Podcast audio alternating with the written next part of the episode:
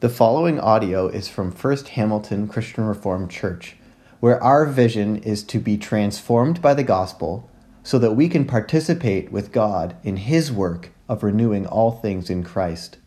For more information about First Hamilton, visit www.firsthamilton.ca.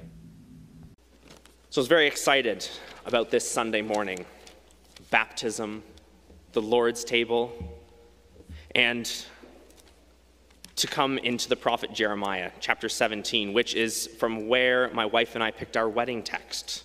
So, a lot of really great things to remember and reflect on this morning, a lot of very exciting opportunities in the life of the church.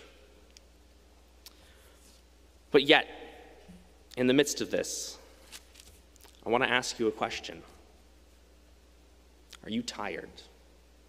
Are you worn out? Do you feel weak and wearied and exhausted by your work, by family obligations, by trying to find ways to make church life and your faith exciting and dynamic? Is it a struggle to come to your morning devotions? Do you drag your feet thinking that, oh, I really need to pray before I go to bed tonight? When you wake up on a Sunday morning, do you feel that maybe it would just be easier to stay in your pajamas at home, to watch maybe a bit of the service after lunch, just fast forwarding through to your favorite parts just so you can say you did it? Are you tired?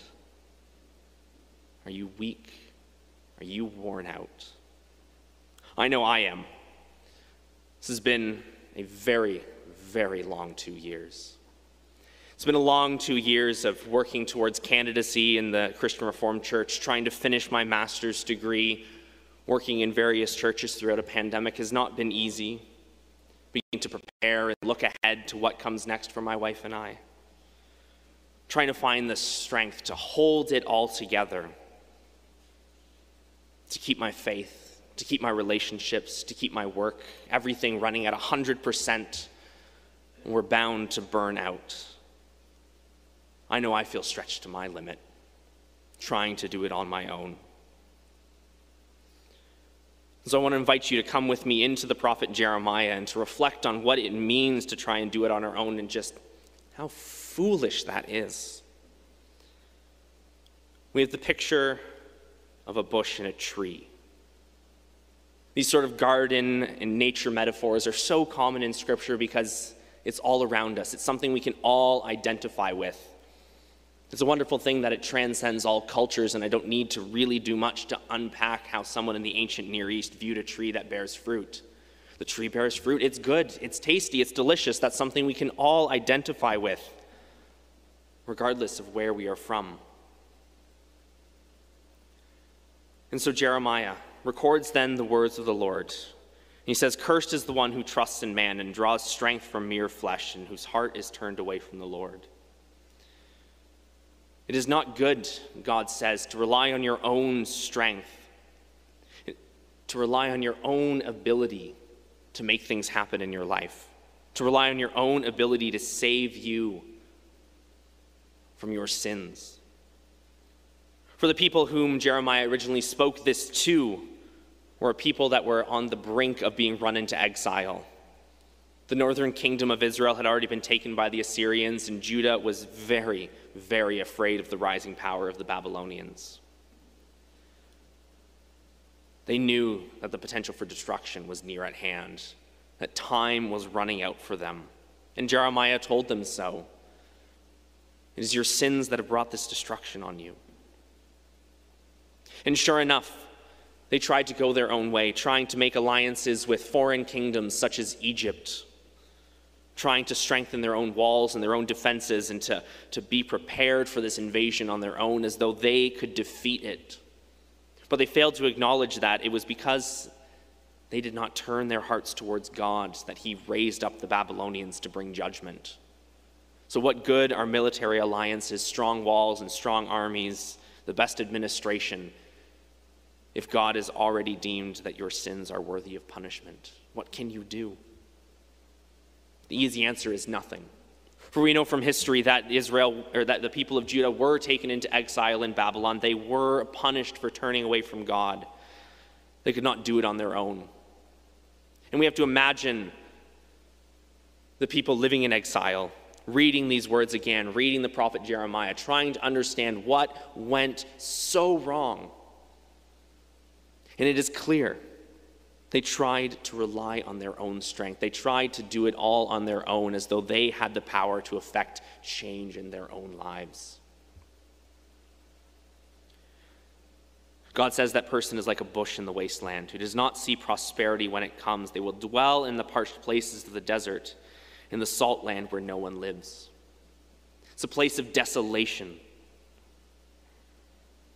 I remember a trip that my dad and I we took to Utah, out to the Badlands out there for some good rock climbing. And amidst all the rock, the red sand, the scorching heat in the middle of summer, very few plants grew.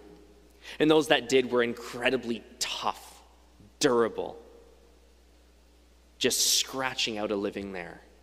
Knowing that if you simply pulled out their roots and walked them 100 meters and put them back into what little bit of soil was there, that would have been the end of it. They could only thrive in that time and in that place, and nothing else really lives around them. They don't provide enough shade, they don't provide anything really good to eat for us who are walking and hiking through there, if we did not bring water and food with us, there would have been nothing to sustain us. Desolate, parched places of the desert. It is the image of those of us who then try to do things by our own strength. If we try and affect change in our lives, in our world, and try to do all the things that we have to, if we do it on our own strength, we are not going to thrive. We are just going to eke on by barely scratching out a living. And not in a financial sense, but in sort of a more of a, an intrinsic sense of thriving. If we try and do it on our own strength, if someone comes by and just takes us out of our soil for but a moment, that's the end. We're this close from breaking and snapping. Complete collapse because we're trying to find our own way. But there, of course, is another way. There's always another way. And that's the beautiful thing about the prophets is they always give us something else to think about. They talk about our current situation, but they say it can be better. For blessed is the one who trusts in the Lord, whose confidence is in him. He will be like a tree planted by the water that sends its roots out by the stream. It does not fear when the heat comes, its leaves are always green, it has no worries in a year of drought, and never fails to bear fruit is the image of thriving and of being so strong that when difficult situations come, it still bears fruit. It's a tree that you could build a life around, where there is water, there is food, there is consistency and constancy in the ability to provide. Our passage from the Psalms also uses that same image that the one who delights in the law of the Lord is like a tree planted by water. You know, the Psalms were written much, this psalm was written much before the situations of exile for both the north and the south kingdom. It was meant to be an encouragement to obey God, to listen to all that He had passed down through Moses and the, and the judges, through the prophets, to listen and obey. For obedience to God leads to, leads to flourishing, to follow his commands. But we have to read this also then from the perspective of these exiles, people not in their home, taken out, who perhaps they tried their best to delight in the law of the Lord, yet disaster was still brought upon them, punishment for their sins.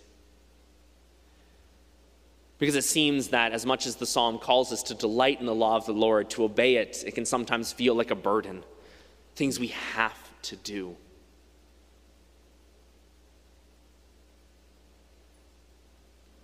Things we can't do. And so, delighting in the law of the Lord may have felt like either an impossible task or perhaps not enough. And so, Jeremiah changes the narrative a little bit recognizing that we do not have the capacity to live up to the law perfectly, to do exactly what God wants us in our life, he sort of doesn't discard it, but he steps around it and reframes it and invites trust.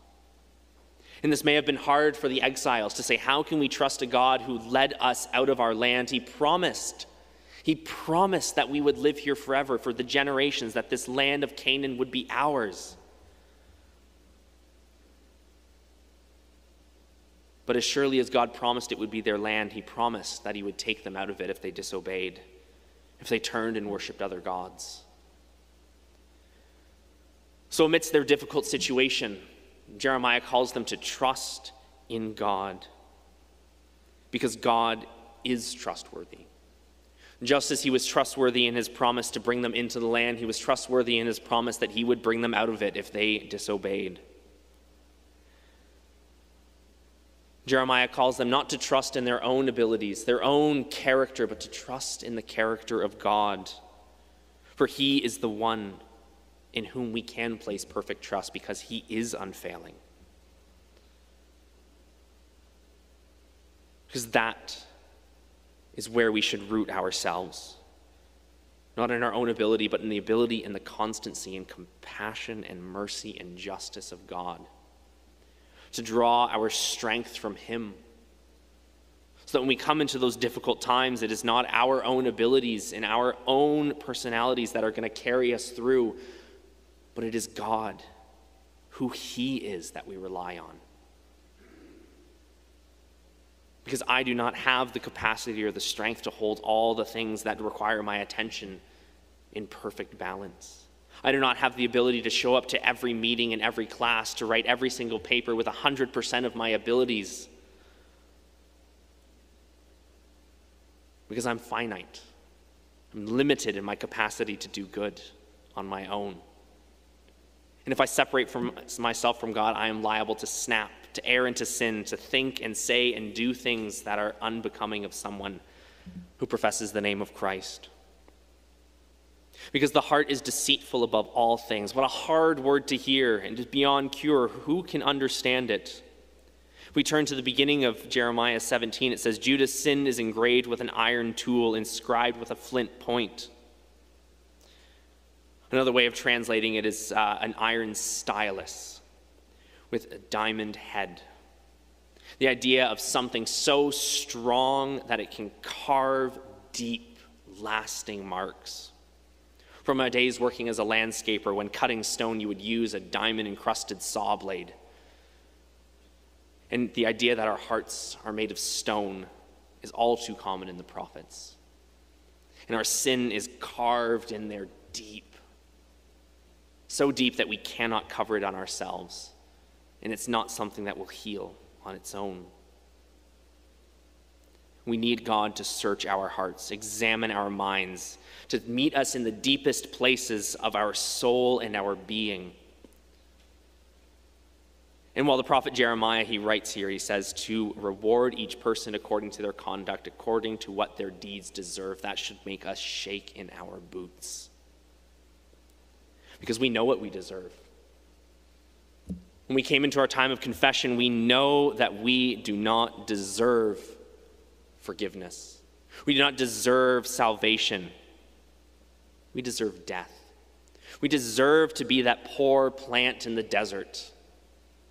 But God has a different plan for us. He always has. And this is why we can trust in him is that he is not reacting to our sin, trying to patch together a plan to bring us back into relationship and fix what is so wrong and broken. It was always the plan to bring us back into salvation, to bring us back into right relationship. And that's what's evidenced by these two sacraments before us. For baptism, first and foremost, it is an exercise of trust. It is an exercise of trust in the fact that God is upholding his end of the covenant bargain, the promise to bring us into family and community and relationship. We baptize our children in trust that God's Spirit is at work in them. Because we, we can't know for certain, with 100% certainty, that any of us really is saved, can we? I would really say yes, but we can only know it for ourselves because we can only know what the Spirit is at work in our hearts. But ultimately, It's not our ability to believe it that brings us into salvation. It is trusting that God's character is the one that brings us in. So when we are weak in our faith and we are unsure that God even has a plan for us, remember your baptism. Remember that you have been sealed in this promise, that you were baptized as an adult or as an infant. But the picture of an, of an infant is one who is just so helpless, who cannot do anything on their own, but relies solely on their parents for every good thing that they need to survive. And it is that posture, whether as infants, as children, or adults, whenever you were baptized, it is that sense of helplessness that you were called before God to receive those waters of baptism as that seal and promise of God's good character and faith. And then we come to the table. That massive, important reminder of how far God went for each and every one of you to fulfill that covenant promise. That He sent His only Son, whom He so loved, into the world to take on our flesh and to go to the cross for each and every one of our sins. For if we were to be rewarded for our conduct and what we deserved, the cross was for us. But we trust in God's character, trust in His faithfulness, in His mercy and justice, trusting that Christ went to the cross for us. And so, as baptism is a reminder of God's covenant promises sealed in our hearts, communion is what nourishes and sustains us week after week, month after month, year after year. We come remembering our baptism, participating in his death and resurrection. This is the proof that God's promises are good and he keeps them. This is the proof of God's character. This is the proof that God desires to sustain each and every one of us and to not give us what we deserve, but to give us mercy and compassion. And so, brothers and sisters, let us come to the table today. Let us come remembering our baptism, knowing that we who are so helpless to effect any change and salvation and good things in our lives, let us remind ourselves that the work was done for us. And as you feel tired and worn and stretched to your absolute capacity, as you come and take this bread, as you take this cup, I want you to cut yourself a little bit of slack. Maybe you need to cut yourself a lot of slack.